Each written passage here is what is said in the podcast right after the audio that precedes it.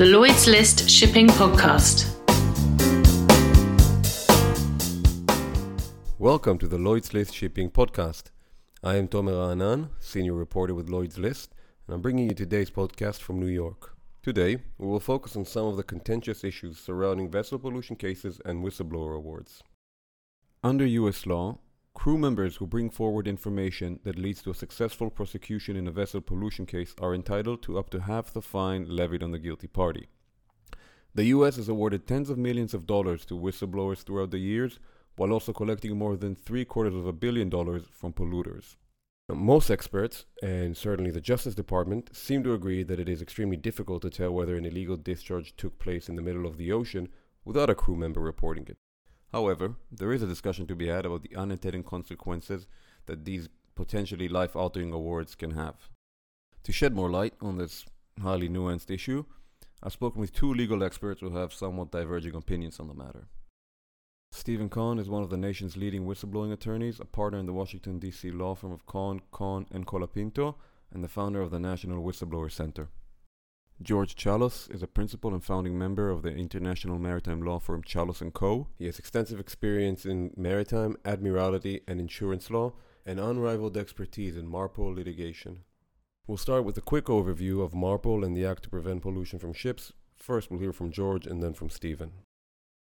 So, uh, MARPOL is an international treaty. It's often known as MARPOL 7378.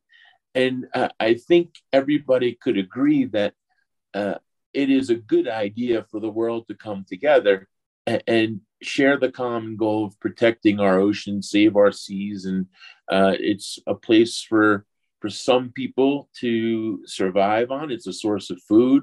For others, it's a source of recreation. And for yet others, it's a source of beauty, right? Um, but the problem with the treaty, while it's well intended, um, it is not self executing. So uh, each country has to enact domestic legislation to give uh, rise and, and, to implement uh, the, the, the goals of the treaty. In the United States, we have what's known as the Act to Prevent Pollution from Ships. That's our version of MARPOL. And it, you'll find within both uh, the Act to Prevent Pollution from Ships and its implementing regulations uh, uh, express references to the Marpol Treaty. Of course, the treaty is not U.S. law. The Act to Prevent Pollution from Ships is. Uh, unlike the treaty and unlike the domestic legislation in any other country in the world, our version includes a whistleblower provision, and that's found at 33 U.S. Code 1908. And in that section of the U.S. Code, what it says is anyone who gives information that leads to the payment of a criminal fine or a civil penalty for a violation of the act to prevent pollution from ships that that individual or individuals may get up to half the amount of the of the amount paid as a reward for giving the information the United States uh, implements the Marpol Convention, which prohibits pollution on the high seas, through a law known as the APPS, the Act to Prevent Pollution on Ships. And the way the United States gets transnational jurisdiction over ocean pollution that occurs outside of US waters and usually occurs by ships not owned or flagged in the United States is through a log, a piece of paper that requires the ship's captain or engineers to record every discharge. And if a discharge is not properly recorded, they can be fined a very high fine, $500,000 or even more, and be accused of obstruction of justice and other fine and other crimes. So we get the jurisdiction by the log, inaccurate log. And it becomes the whistleblower, the person on the ship who has direct evidence that the log is inaccurate, who becomes the central player in the prosecutions. Mm-hmm. Now, the Justice Department openly states that these cases are typically highly dependent on a whistleblower coming forward, correct? That's correct. They go every case, they go into the court, public record, and explain the central role that the whistleblower plays. And we have, in the United States, we have other similar laws, and the government often publicizes them to encourage more informants to come forward. George estimated that the ballpark figure to resolve a MARPOL violation is about 2 million. I asked him what he thinks that means for whistleblowers. But if you look at the number of 2 million as the ballpark of what we're talking about now to resolve a MARPOL matter in the United States, that means up to a million dollars is available for a whistleblower reward payment. So uh, I think if you look at things in relative terms, while uh, I think many people would say, God, if I just won the lottery and got a million dollars, my life would be so different. Uh, I think that uh, view is uh, really amplified when you look at the who are the potential whistleblowers. It, it, are, it is uh, ordinarily low level seamen working on board the ship. Um, oftentimes, it is people like oilers and wipers who, as you, you may know, uh, are um, paid a surprisingly low wage. Uh, I've seen uh, union contracts that some of these uh, fellas work under where they're making like $600 a month $600 a month. That means if they work an eight month contract, uh, uh they're, making $4,800 for their work for the year. Uh, so, for those types of individuals that work on that type of uh, financial basis, a million dollars is not only life changing, but it's life changing for everyone in their uh, immediate family, their extended family, and probably most people that are known to them in their hometown and home villages. I asked George whether these potentially life altering awards can create a problem of unintended consequences and distorted incentives. Um, there is a problem, Tomer. It's a big problem. And, and I'll explain the problem because uh, it's systemic. There are better ways in which the problem can be um, addressed by regulatory bodies and enforcement agencies. What we're doing now here in the United States is um, really terrible stuff. And I'll explain uh, in, in a bit more detail of what's going on. So, there are, as we spoke about, um, a, a universe of cases that arise from a, an individual coming forward and presenting allegations that uh, bad uh, things have been happening at sea, right? Guys have been taking shortcuts. There's been discharges uh, that have bypassed the pollution prevention equipment, and uh, by extension, the um, record keeping, the required record keeping, is not being maintained accurately. The oil record book's been uh, either falsified by, by omission or commission, right?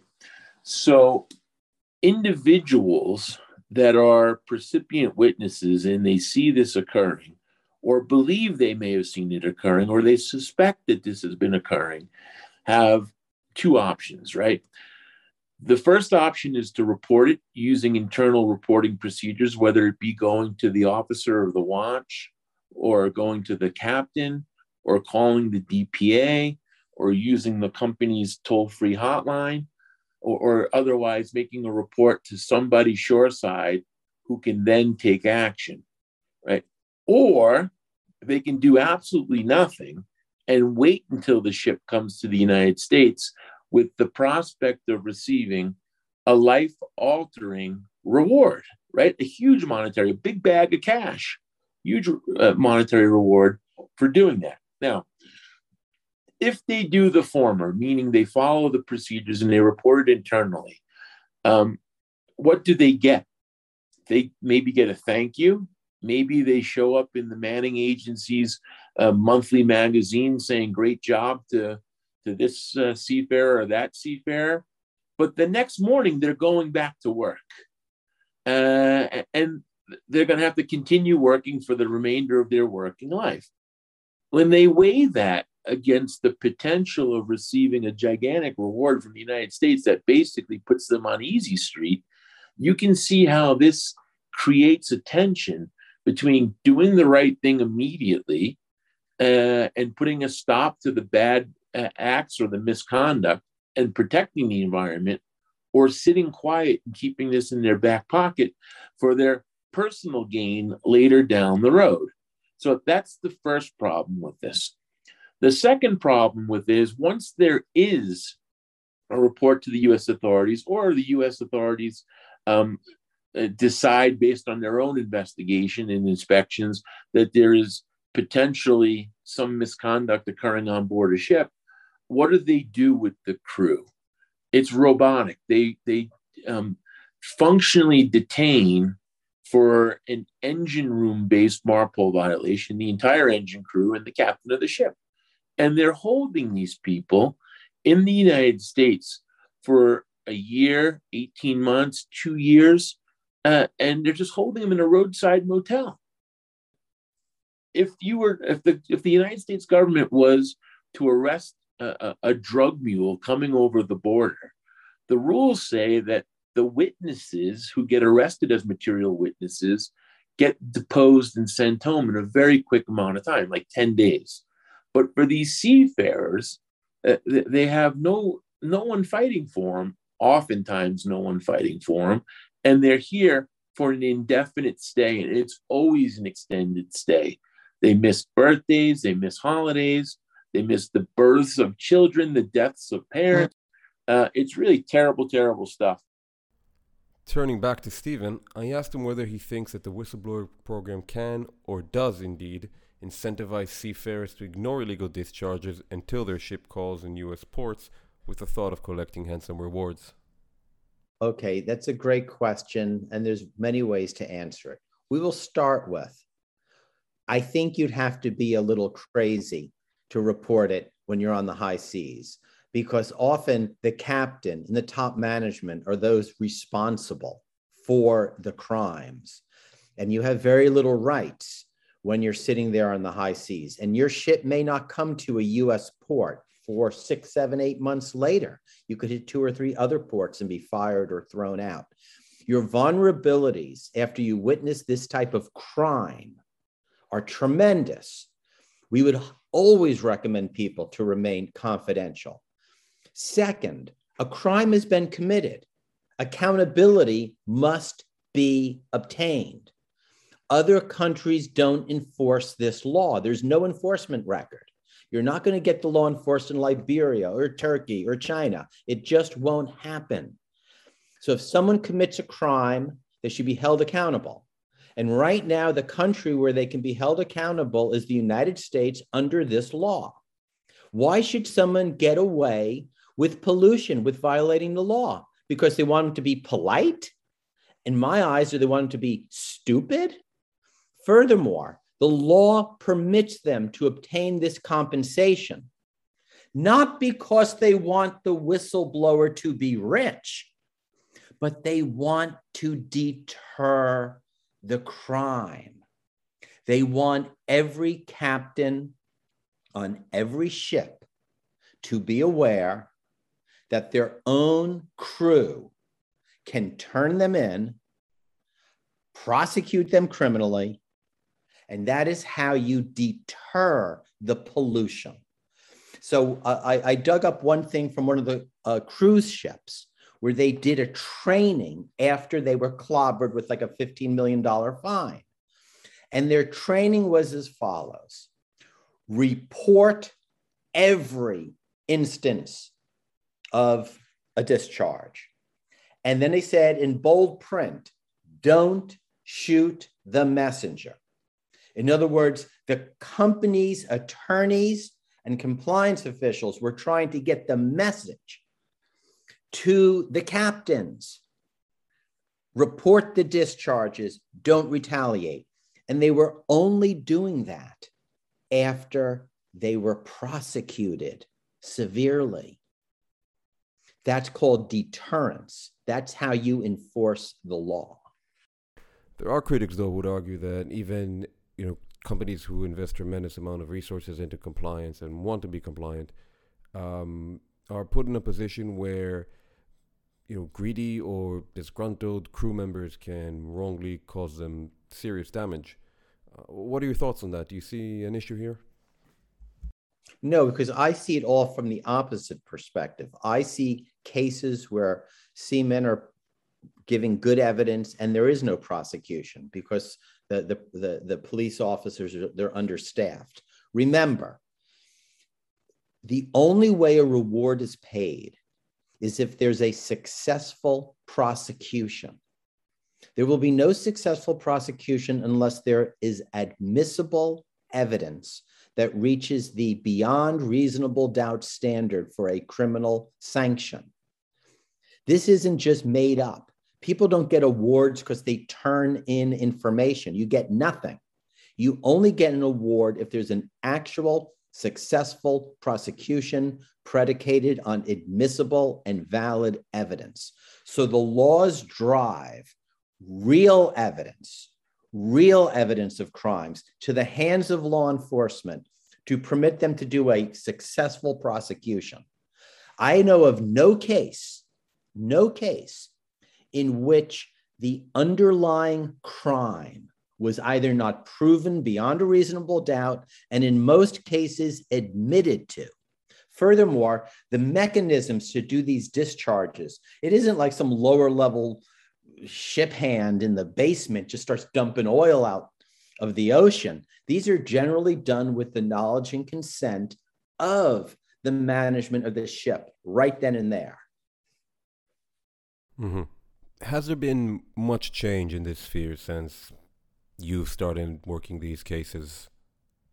Uh, no. Uh, I I've been representing whistleblowers for almost 40 years, and we came upon this law in researching uh, wildlife trafficking and other laws that where ships are used at, to facilitate transnational crime.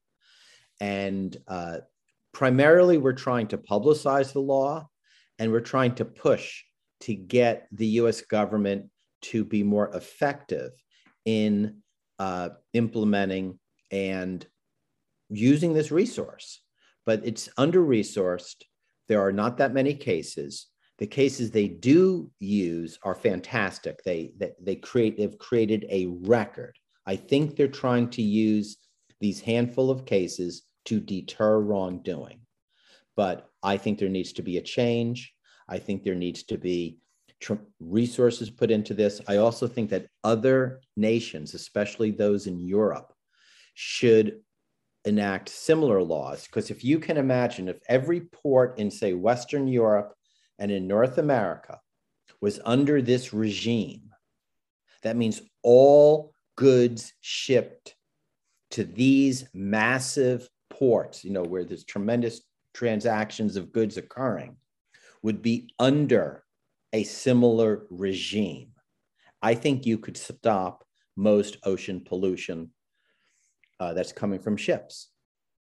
In fact, the record in the United States demonstrates that. So, through the National Whistleblower Center, where I'm the chair, I'm also an attorney who does these cases, but through the National Whistleblower Center, we are attempting to push the United States to take the lead on this.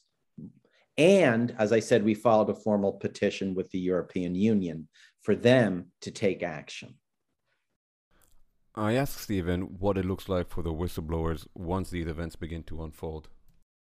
They have to spend a considerable time in the US for these investigations, correct? And then they're, yeah. I imagine it's either difficult or impossible and maybe sometimes un- unnecessary given the financial rewards um, to find work again. Is that correct? This this is interesting. I really don't know the answer. I know from some people we've worked with have clearly been blacklisted, or uh, they can't get, but they, they often know who they are. many of the cases that we've reviewed and reviewed like almost every single one we could find, as I say, the last 100, many of the cases they agreed to pay the whistleblower through a transaction at the US Embassy that's confidential. So, and, and I find this very interesting because in various legislative histories they've taught of these types of laws, they talk about giving a whistleblower money can lead to their ex, the exposure of their identity. So I found it very interesting that that I, I now presume that many of these whistleblowers can remain confidential because they're paying them through the US Embassy, say in Manila, where the whistleblower will go in and get the money. And, and that permits the financial transaction to be strict, totally confidential, which to me indicates that the uh, whistleblower can maintain a level of confidentiality. Now, I just don't know that, to be honest, because uh, it just seems like that from the way they're transacting the financial payments. Interesting. So, because I was looking at, uh, I've been trying to get a sense of how many of these cases are, um, you know, are based on whistleblowers and how many are just, you know, port state control catches it. And I couldn't get a, you know, Coast Guard wouldn't tell me. Um, nobody yeah. nobody would tell we, me we have their statements in court and they concede in court that the overwhelming the vast majority of their cases come mm-hmm. from whistleblowers and that we have those statements online they've made them many times and when we've looked at the apps cases you know almost all of them i'd say 95% have a whistleblower and the ones that don't you really don't know whether they had a whistleblower or not. It's just the information wasn't placed on the record that you could identify. But the better question is how else would they ever know? How else would they know? The, the crimes are occurring on the high seas often months before they land in a US port. To finish off, let's hear some advice from George on what companies can do to mitigate the chances of them getting involved in a MARPOL case what would be your advice to um, ship owners, ship operators, to make sure something like that doesn't happen on one of their vessels? Well, it's a, it's a question we get asked often, and it's a topic which we advise uh, owners and operators all over the world on, right? And, and so uh, our advice is pretty standard and it's pretty simple. First off, you've got to instill a culture of compliance. Uh, and even with doing that, even with uh, spending the time and the money and making the effort and giving the crew uh, that are working at sea on, on vessels all the tools to do their jobs properly, honestly, and professionally, um, you're still held hostage by the laziest, most dishonest crew member that you have. So uh, what we what we constantly uh, preach to our clients is if you have a compliance culture uh, the, the, the crew themselves weed out the bad apples very quickly, which is a good thing.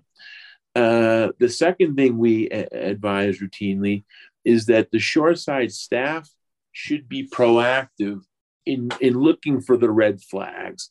And it's simple from a technical perspective, they should be uh, reviewing on a periodic basis, whether it's weekly, bi weekly, monthly, the, the oil record book entries and, compare that to the sounding logs. If there are unexplained increases in tank volumes or unexplained decreases in tank volumes, that's a red flag.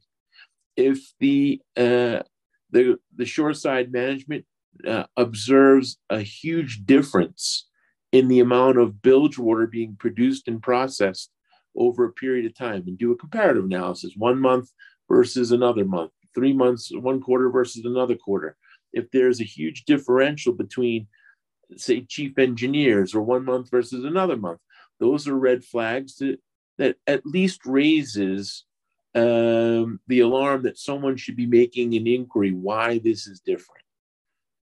And then the last thing we advise clients is when the superintendents go on board the vessels, which they do on a relatively routine basis, certainly before COVID, and now we're coming out of COVID, it's it's those programs are back in swing for most of our clients. They should take the time and do a playback on the oil content meter uh, memory chip and make sure that the information that is automatically recorded is uh, in sync with what's being manually written by the crew members in the sounding logs and in the, the oil record book. You know, the dates of the uh, and times for the stops and starts and the volumes being processed and things like that. That's all discernible from looking at uh, the, the, automatically recorded data on the oil content meter um, chip. And of course, the last thing that we uh, always preach to clients is uh, take the time to make sure that the maintenance programs are being implemented right? Uh, one of the, the, the, the stock arguments the prosecutors run is that the crew members are taking shortcuts to save time and money for the companies, and the companies don't even know what they're talking about because, of course, they pay the crew the same amount of money whether they're taking shortcuts or they're uh, actually doing the job properly. So check the equipment, make sure the maintenance is being done and being done in the right intervals. And that's it for today. My deepest thanks to George and Stephen for their insight and expertise, and thank you for listening. Please rate and review the podcast and have a fantastic weekend.